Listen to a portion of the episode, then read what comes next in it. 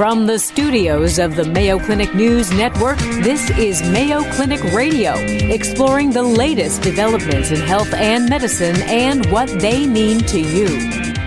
Welcome everyone to Mayo Clinic Radio. I'm Joel Streed. I oversee the teams that produce Mayo Clinic Radio, the Mayo Clinic Q&A podcast, and all the great content seen on the Mayo Clinic News Network. The COVID-19 coronavirus pandemic has affected us all, and for the time being, we'll change the sound of our program just a bit. In an effort to deliver the information that you and your family need to know, the first half of our program will be focused on COVID-19. This could be in the interview format that you're used to hearing or highlights from Mayo Clinic Q&A podcasts or Mayo Clinic News Network coverage of the pandemic. Thanks for joining us and let's get started. You're listening to Mayo Clinic Radio on the Mayo Clinic News Network.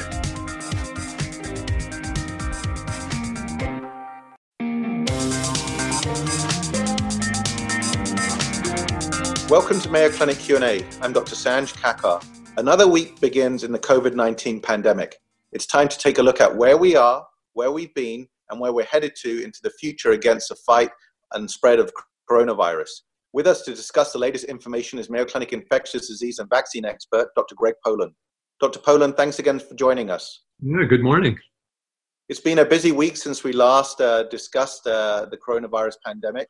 Uh, anything new that's come out on the horizon that you'd like to share with us? There's uh, actually been a number of interesting developments that have occurred. Uh, some you may have heard about and that is uh, major medical centers that have had a lot of cases noticing a very unusual phenomena, and that is large vessel occlusion, strokes basically, occurring in people as young as their 30s. In fact, the research letters comment that while they're trying to fish these blood clots out, new ones are literally forming in front of them. So this this adds to our understanding of the pathophysiology of this disease in that we're broadening it to new symptoms. CDC added six more to their list, and also an understanding that this disease can cause both arterial and venous side blood clots, and that's that's a little unusual. I think the other thing is uh, two trials that were initiated based on noticing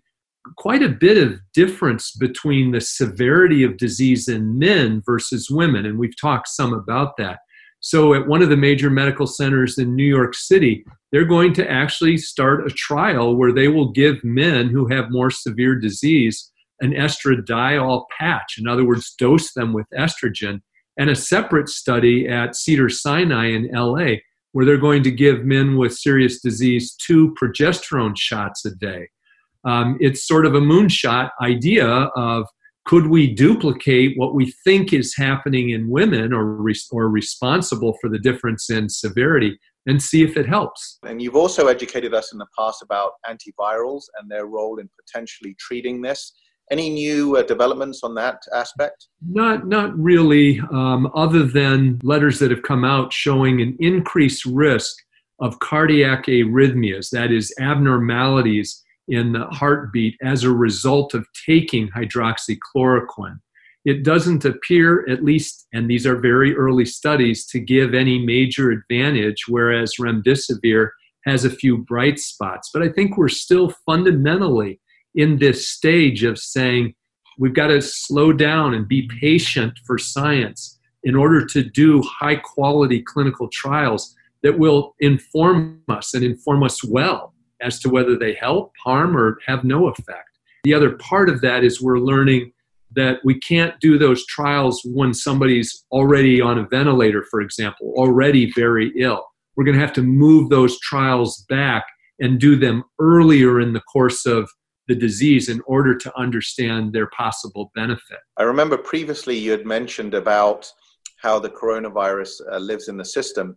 And we're, we're learning that, in fact, it can stay in the air for about three hours. Can you, can you comment a little bit about that? Yeah, Sanj, that's a, that's a very good point. And a number of models, uh, and as well as a study released over the weekend showing that they could identify coronavirus on pollution particulates, which mm-hmm. again would help it to stay in the air. So it, it really depends on things like the amount of sunlight or UV light that it's exposed to, prevailing air currents, temperature, and humidity.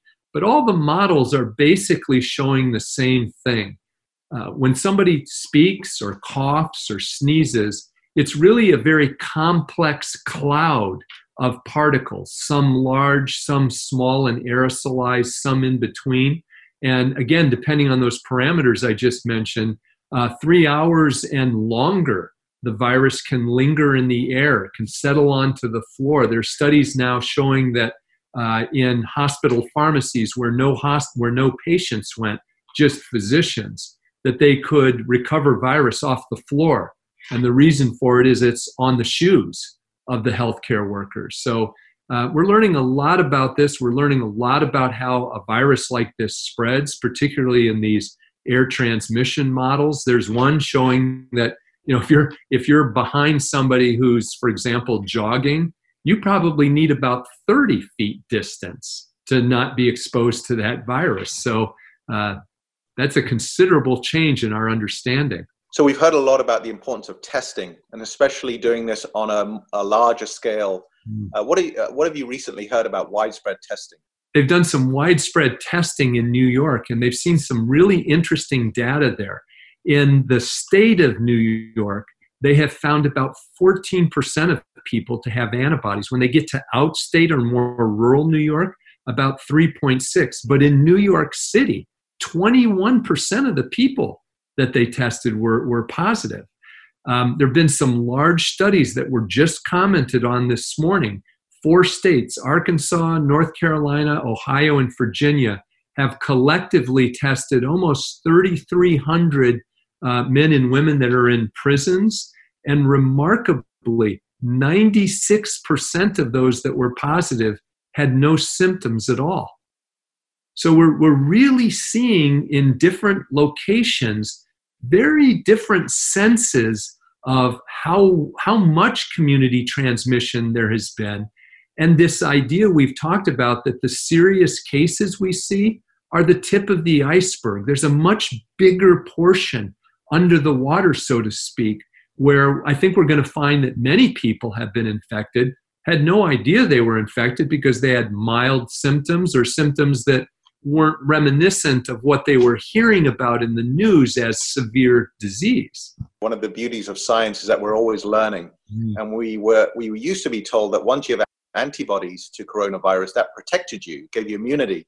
But we're beginning to learn that in fact that may not be quite the case. Uh, can you explain a little bit about that? Yeah, Sanj, you, you, you've put your finger on what I think is going to turn that, that in testing, what I think are going to turn out to be the biggest issues in dealing with this.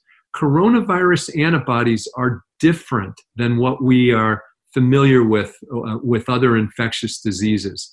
These antibodies tend to not protect well against disease. They tend not to have longevity associated with them. So the problem with antibody testing at this point is we do not know whether any level of antibody would protect you and if so, for how long?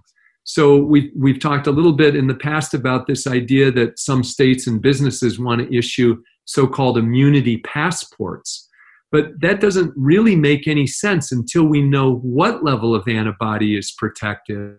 And again, for how long are you protected? The seasonal coronaviruses, for example, uh, that, that antibody tends to last a few months to a couple of years. With SARS, uh, after about three years, antibody was lost. So we don't know yet, and we're pinning a lot of hopes on this. So this is a major area of inquiry. Uh, we've been talking to our Mayo Clinic COVID 19 expert, Dr. Greg Poland. As always, Greg, thank you so much for sharing your thoughts and wisdom My with pleasure. us. My pleasure. Be safe. Mayo Clinic Radio will return right after this. Stay with us.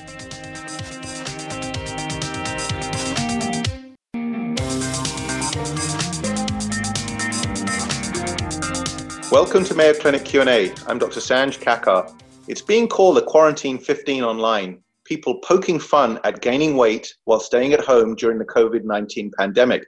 Is it really a problem or is eating helping us deal with our stress? And what about for our kids? Public health researchers warn that COVID-19 related school closures will double out of school time this year, raising concerns about weight gain associated with summer recess for our children. With us to discuss this is the Director of Mayo Clinic Healthy Living Program, Dr. Donald Hensrud. Dr. Hensrud, welcome to the program. Thank you. Happy to be here, Sanj. I alluded to it a little bit in the introduction about this quarantine 15 online. Can you explain what that is for a lot of people who may not be familiar with that? Well, we don't have any data yet. It's too early to tell, but obviously people's habits have changed quite a bit. Now, I want to make a point for some people, getting enough food, getting enough calories, and maintaining weight may be an issue. So some people may have to worry about uh, maintaining their weight, not unintentionally losing weight. But for many of us, our habits have changed. For example, people think about exercise right away, and they should. Fitness centers are closed. People may be doing less exercise and burning less activities, uh, less calories through activity that way. What people don't think quite as much about, though, is low level activity throughout the day. Even if we have a desk job, we have to walk at least to our car to get to work. We may walk throughout the day, we may walk to lunch. And so, if we're spending time at home, that low level activity may be causing us to burn less overall calories. On the flip side, we may be consuming more calories. On the good side, we, if we're eating out less restaurants, sometimes that can be high calorie. We may still be taking a, a takeout at home. So there might be a little bit of a good thing there in decreasing calories. However, many people are stocking up, uh, just like toilet paper. I've seen people at the at the store loading up with foods that will last a long time, frozen foods, processed foods that have a long shelf life. Many times they're higher in calories and less healthy. On the flip side, for example, fruits and vegetables. They don't last as long, and we may be consuming less than that. So there are a number of reasons why we might be at risk for weight gain through our habits that have changed both in burning activity and in consuming more calories. And what about snacking? Have you noticed people are now a little bit more bored at home and they're snacking more often, for example? It could be. Obviously, this is anecdote, but if, if people are at home, they're around food more often. Uh, we tend to eat out of stress. That might be an additional factor. So there are a number of factors availability, types of food, amount of food, uh, and the stress we're undergoing that may contribute to increased calorie intake and weight gain. So obviously, we all like our food. Um, you, you know, you're very active. You're very healthy. Tell us what you've been doing to stay in shape. For many people, this is a big change in their routine, as we've talked about.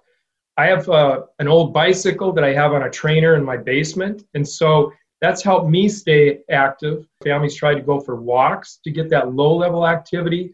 An important factor is that the more we deviate from our usual routine and the longer it goes on, the more this is going to influence our weight. So you mentioned those family walks that you, that you go on, and a lot of people I see are walking in the neighborhood, and they're walking for a long period of time, maybe more than they usually do. Does that substitute for the, for example, the 20 to 30 minute aerobic workouts that people are doing? As we've said for a long time, any activity is good activity. Exercise is the most efficient way to burn calories. You can burn more per unit time, but that low level activity is important. So, establishing that and maintaining that. One example of how important this is, if you think about New York City, for example, we've known for some time that people who live in urban areas and in large cities tend to weigh less than people who live in rural areas because they're walking a lot.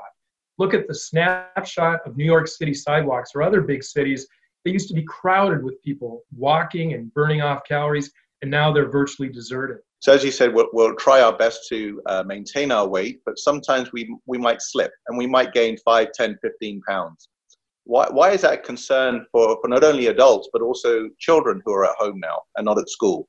It's been shown that children's weight tracks to some extent. So, if children establish those habits or lack of healthy habits when they're young and they gain weight, that might persist as they go into adolescence and adulthood. Similarly, with adults, uh, as we maintain those habits, if we can establish a new routine, the longer this goes on, then we can arrest that weight gain and try and maintain a normal weight. It's more important for some people than others. For example, people who have diabetes or high blood pressure, just a modest amount of weight gain in some people, if they're sensitive to that, can increase their blood glucose and blood pressure, uh, and they won't have as well good a control over these factors, over these conditions. So it depends on the individual, depends on their health conditions, and it depends on long-term habits and routines. So as you mentioned, the, the chronic health issues that of uh, develop from increased weight gain, especially from childhood going into adulthood. How big a problem is childhood obesity? We've known for quite some time that weight is increasing in virtually every subsegment of society adults, children, men, women. Uh, it's been actually reported that African American men are the ones who are gaining the least weight, but overall, everybody is gaining weight. As we go on, uh, as children establish uh, their adult weights, uh, it's been said that the children these days may be the first generation who lives less long compared to their parents and mm. grandparents. So it's having a huge impact.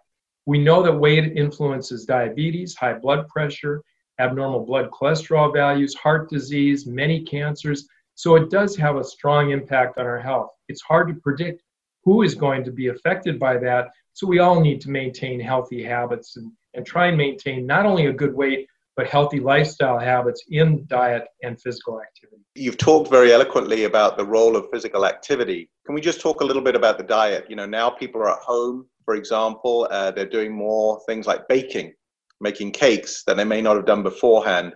Can you talk to us about some of the healthy dietary habits we should be adhering to during this uh, uh, pandemic? So, everybody is getting accustomed to this new normal. And again, I'd encourage people to establish those new healthy habits now and don't let it happen to you. You have to be a little proactive about this, and that'll make it easier in the long term. So break out of your comfort zone instead of giving in to large amounts of comfort food. This can be an opportunity.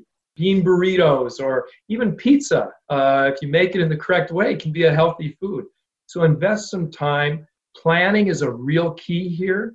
If you plan ahead rather than just grabbing something at the last moment, raise your culinary skills and do a little bit more cooking uh, it's an opportunity for that too. So if we can in, embrace this, embrace our new normal, look for opportunities to establish new healthy routines. Eating healthy and eating well don't have it doesn't have to be drudgery. It can and should be an enjoyable way to live.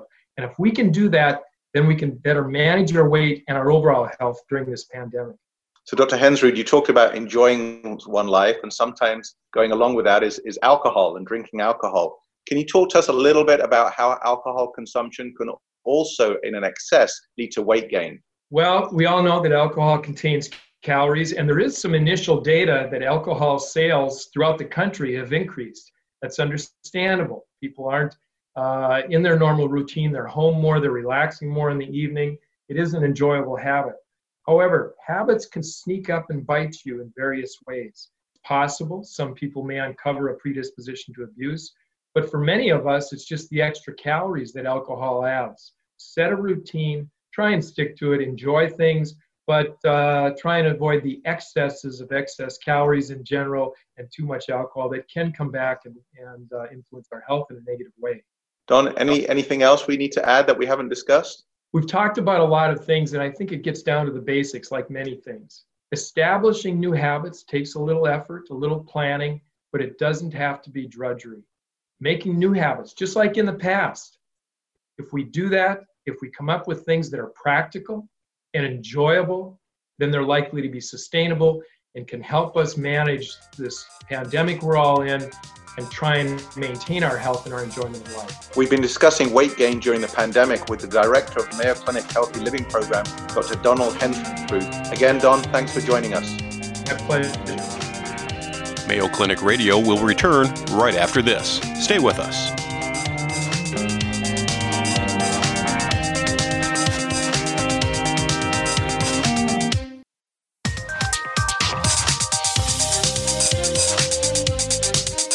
Hi, I'm Vivian Williams for the Mayo Clinic News Network. Frequent hand washing is one of the best ways to avoid getting sick and spreading illness. As you touch people, surfaces, and objects throughout the day, you accumulate germs on your hands. You can infect yourself with these germs by touching your eyes, nose, or mouth, or spread them to others. Although it's important to keep your hands germ free, it's impossible to keep them completely germ free, but washing your hands frequently can help limit the transfer of bacteria, viruses, and other microbes.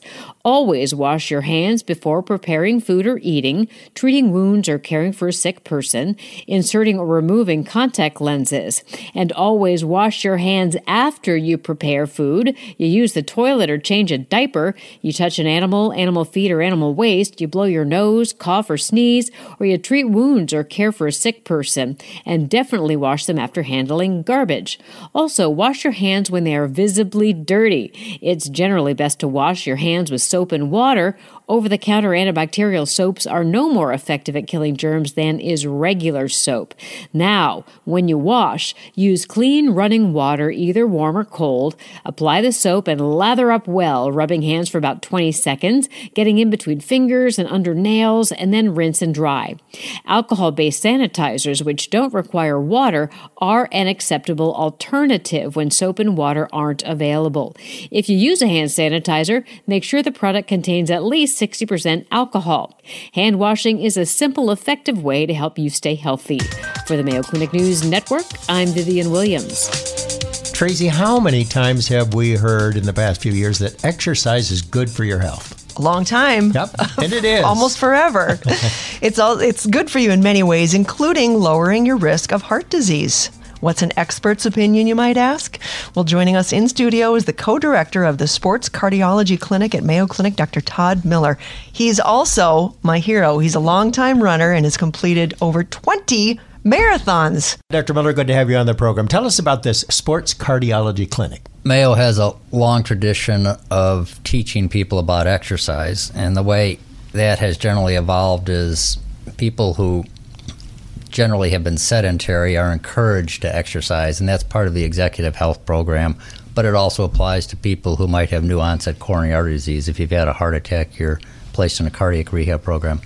And that's been a supervised exercise approach that applies to people who generally have been sedentary. The sports cardiology clinic that we uh, have been performing for the past half dozen years relates to people who consider themselves athletes. So it's more than just the recreational exerciser, it's somebody who's entering competitive events. And we generally break this up into two camps. There's the pediatric sports cardiology clinic, which mainly applies to high school and collegiate age athletes. Much of what goes on there is screening people for underlying heart problems. It's become a big uh, issue.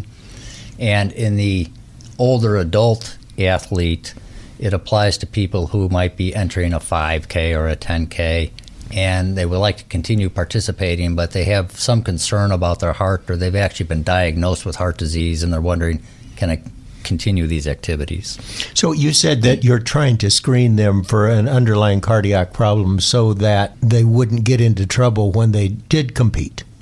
That's correct. And most And how do you do that? Well, most of the screening goes on in the younger athletes. So if you look at it backwards, each year in the United States there's about 80 cardiac events on the athletic field or shortly thereafter that occur in these younger athletes. And when you look at what cardiac conditions are causing those deaths, they can be identified as a few underlying abnormalities. Something called hypertrophic cardiomyopathy. It's an over overdevelopment of the heart muscle. It's a heart muscle that's excessively thick. Or some of these people are prone to certain arrhythmias of the heart because they have congenital conditions called long QT syndrome, or some uh, individuals have an artery that the coronary artery, instead of taking the usual path, takes an abnormal pathway that can also be associated with sudden death in young people. So you can screen for these conditions. The trouble is, our screening tests are not very good for applying them to large populations, at least the cheap tests. And if sure. you want to apply the more accurate tests, it becomes a very expensive proposition. I read recently that there's evidence that extreme athletes, marathoners, uh, Ironmen, cetera, might be increasing their risk for developing an arrhythmia called atrial fibrillation and possibly even coronary artery disease. True?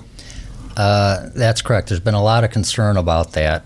So, the way these studies are usually done, they identify a big population, a community population, and they look at the prevalence of coronary artery disease or atrial fibrillation.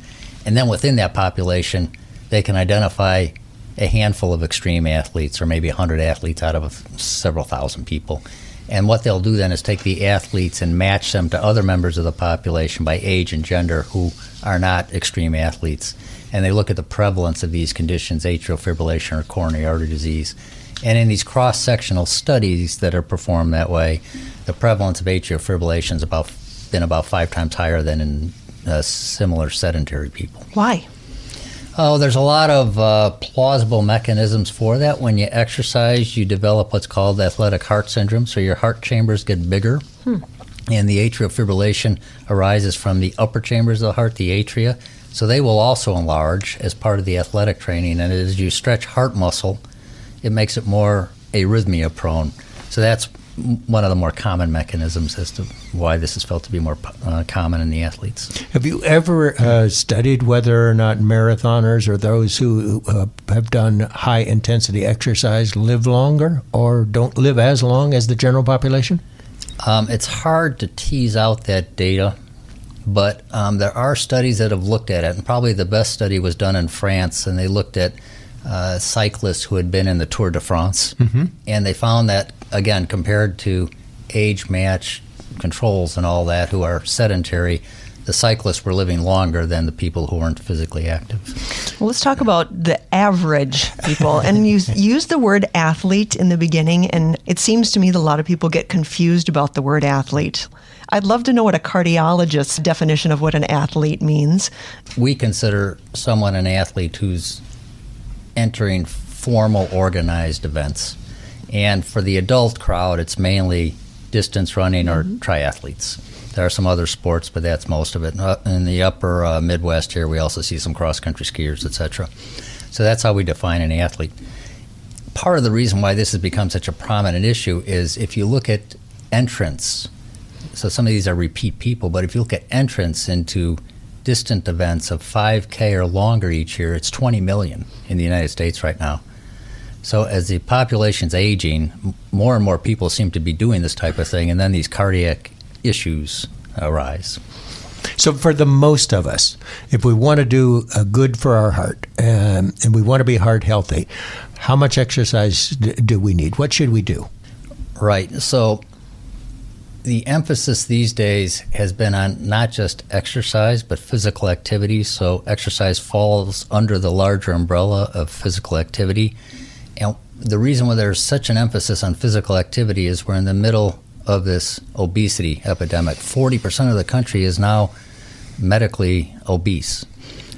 Um, and the new physical activity guidelines for Americans, the second edition of these were just released in 2018 and they put a strong emphasis on just being active at any point in time. So the old version of the guidelines said, oh, you need to do 10 minutes of some type of exercise type of activity at least at a particular time.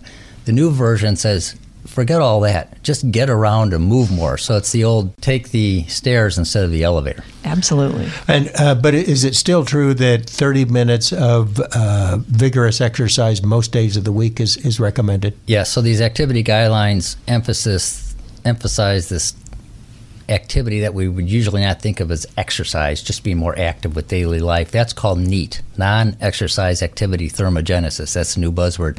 But in addition to that, Dr. Shives, you also want to do half an hour, five days a week of endurance or aerobic exercise like brisk walking, jogging. And in addition to that, you should be doing a couple of days a week of strength training to improve your overall muscle tone, which in older people in particular has been shown to help reduce the risk of falls, etc. Is, is vigorous exercise meaning you're breathing heavy? Vigorous exercise means you're breathing heavy. Um, so as, you don't need a formal exercise test to check this out. You can basically do that by using the simple breath test. So when you're out exercising with somebody, you should be doing enough exercise so that you're starting to feel mildly dyspneic or shorter mildly breath. short of breath. Yep. You might even break out into a little bit of a sweat, but you should still be able to carry on a conversation in full sentences. All right, no question about it. Exercise is good for you, and it's especially good for your heart. It's that simple. Our thanks to Mayo Clinic heart specialist and the co director of the Sports Cardiology Clinic, Dr. Todd Miller. Thanks again, Dr. Miller. Thank you. We're going to take a short break. When we come back, we'll learn about the latest in treatment for headaches. You're listening to Mayo Clinic Radio on the Mayo Clinic News Network. Download the Mayo Clinic Q&A podcast today for the latest complete versions of interviews you hear on Mayo Clinic Radio. Find Mayo Clinic Q&A podcasts on your favorite podcast providers.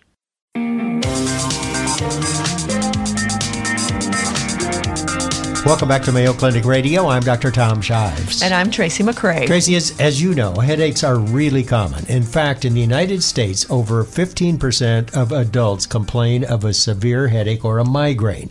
And in fact, migraines affect some 40 million people in the United States. Ugh. Headaches are twice as common among women than among men, and interestingly, headaches are more common in younger people than those age 65 and older. Here to talk about headaches, including the latest treatments, is Mayo Clinic neurologist Dr. Beth Robertson. Welcome to the program. Thank you for inviting me. so, uh, let me ask you about your job. Do you spend all day, every day, seeing people who have headaches? I do. I do. So, I have a background in both nerve and headaches, but I'm interested only in the nerves above the neck.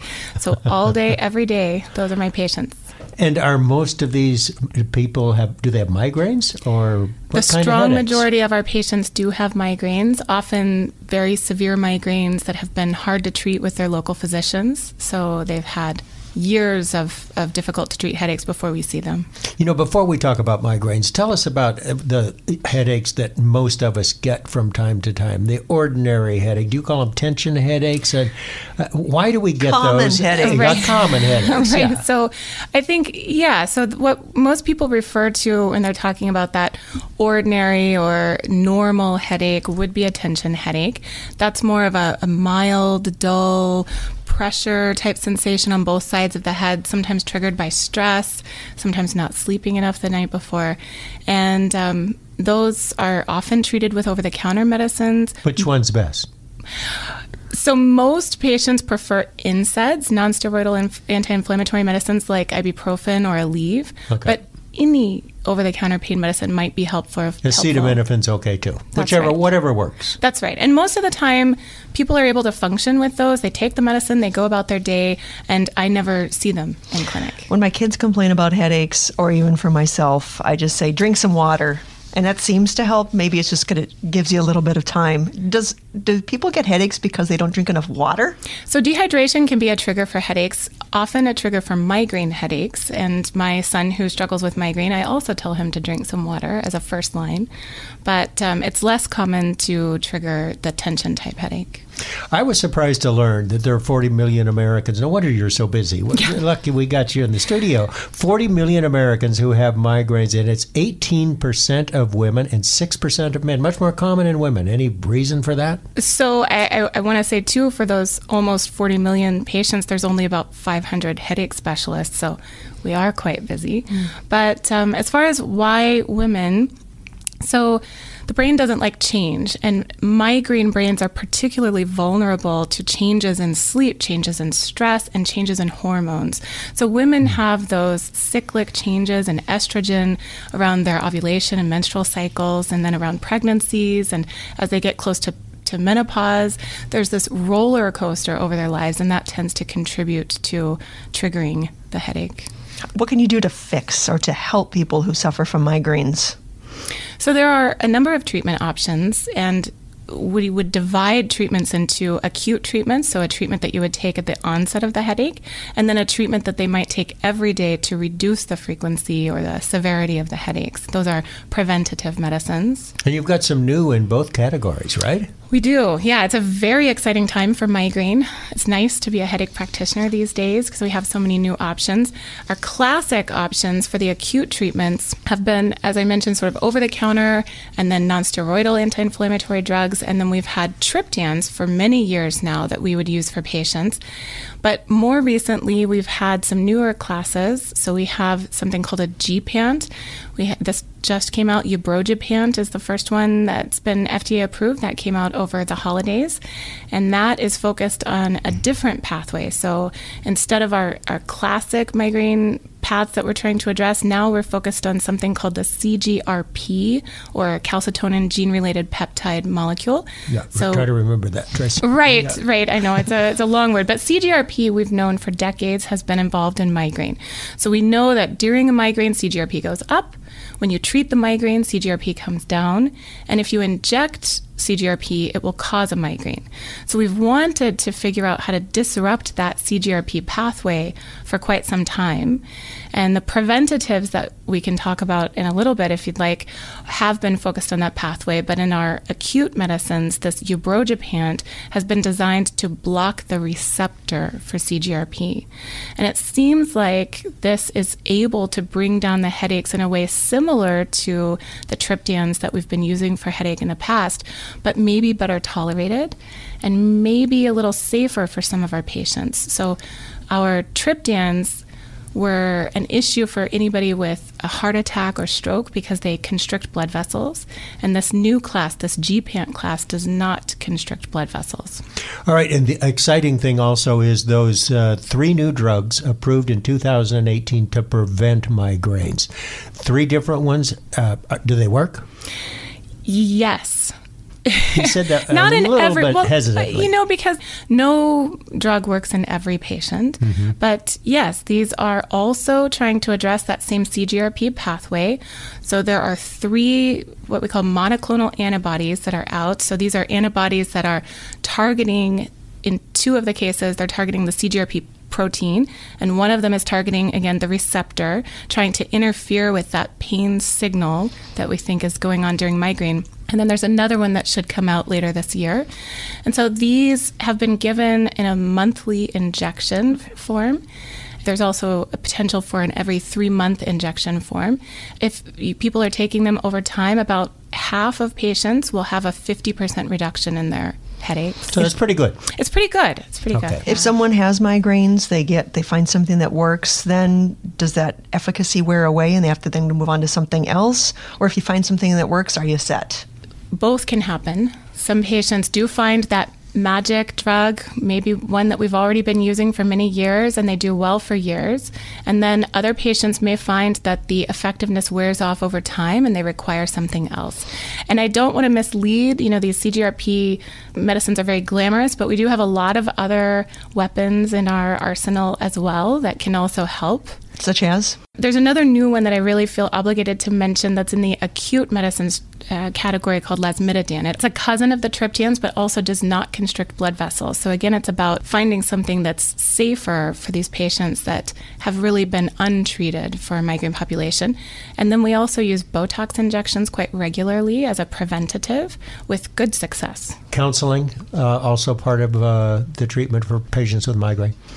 Many of our patients do have associated anxiety and depression, and maybe they started anxious and depressed, or maybe just being in pain all day, every day, which many of our patients are, has led to anxiety and depression. And the problem is that that feeds back and that can worsen headache over time. So sometimes patients do require additional help addressing that, either with additional medicines for depression or with cognitive behavioral therapy, um, sometimes stress relieving activities, exercise, meditation, yoga, things to help address that. Does acupuncture ever work? Ever? Yes, absolutely. No question. Yeah, sometimes. Okay. Always, no. we just have one more question. The hangover headache. What, what do you recommend? I don't see those a lot in clinic, but um, you know, hangovers are uh, multifactorial. So you have the alcohol toxins floating around, actually triggering headache, and then you have the associated dehydration that needs to be addressed separately. Drink some water. That's right, water. Before, and then um, you know, alcohol interferes with the quality of sleep, the sleep architecture. So sleep deprivation can sometimes worsen the headache. So obviously, you sleep it off, drink water, or maybe avoid the alcohol entirely. Time machine. I knew that was going to be the answer. Always the answer. All right, headaches and migraines, common problems and a source of disability for a lot of Americans. Now, fortunately, the treatments for migraines are better, and there are even some newer medications out there that will actually prevent migraines. Absolutely. Our thanks to neurologist Dr. Beth Robertson from the Mayo Clinic. Thanks so much, Dr. Thank Robertson. you. And that's our program for this week. For more information, visit the Mayo Clinic News Network for today's podcast and previously aired programs. Tweet your health and medicine questions to hashtag Mayo Clinic Radio. You've been listening to Mayo Clinic Radio on the Mayo Clinic News Network. Our producer for the program is Jennifer O'Hara. For Mayo Clinic Radio, I'm Dr. Tom Shives. And I'm Tracy McCray. Thanks for joining us. Any medical information conveyed during this program is not intended as a substitute for personal medical advice, and you should not take any action before consulting a healthcare professional. For more information, please go to our website, newsnetwork.mayoclinic.org. Please join us each week on this station for more of the medical information you want from Mayo Clinic specialists who know.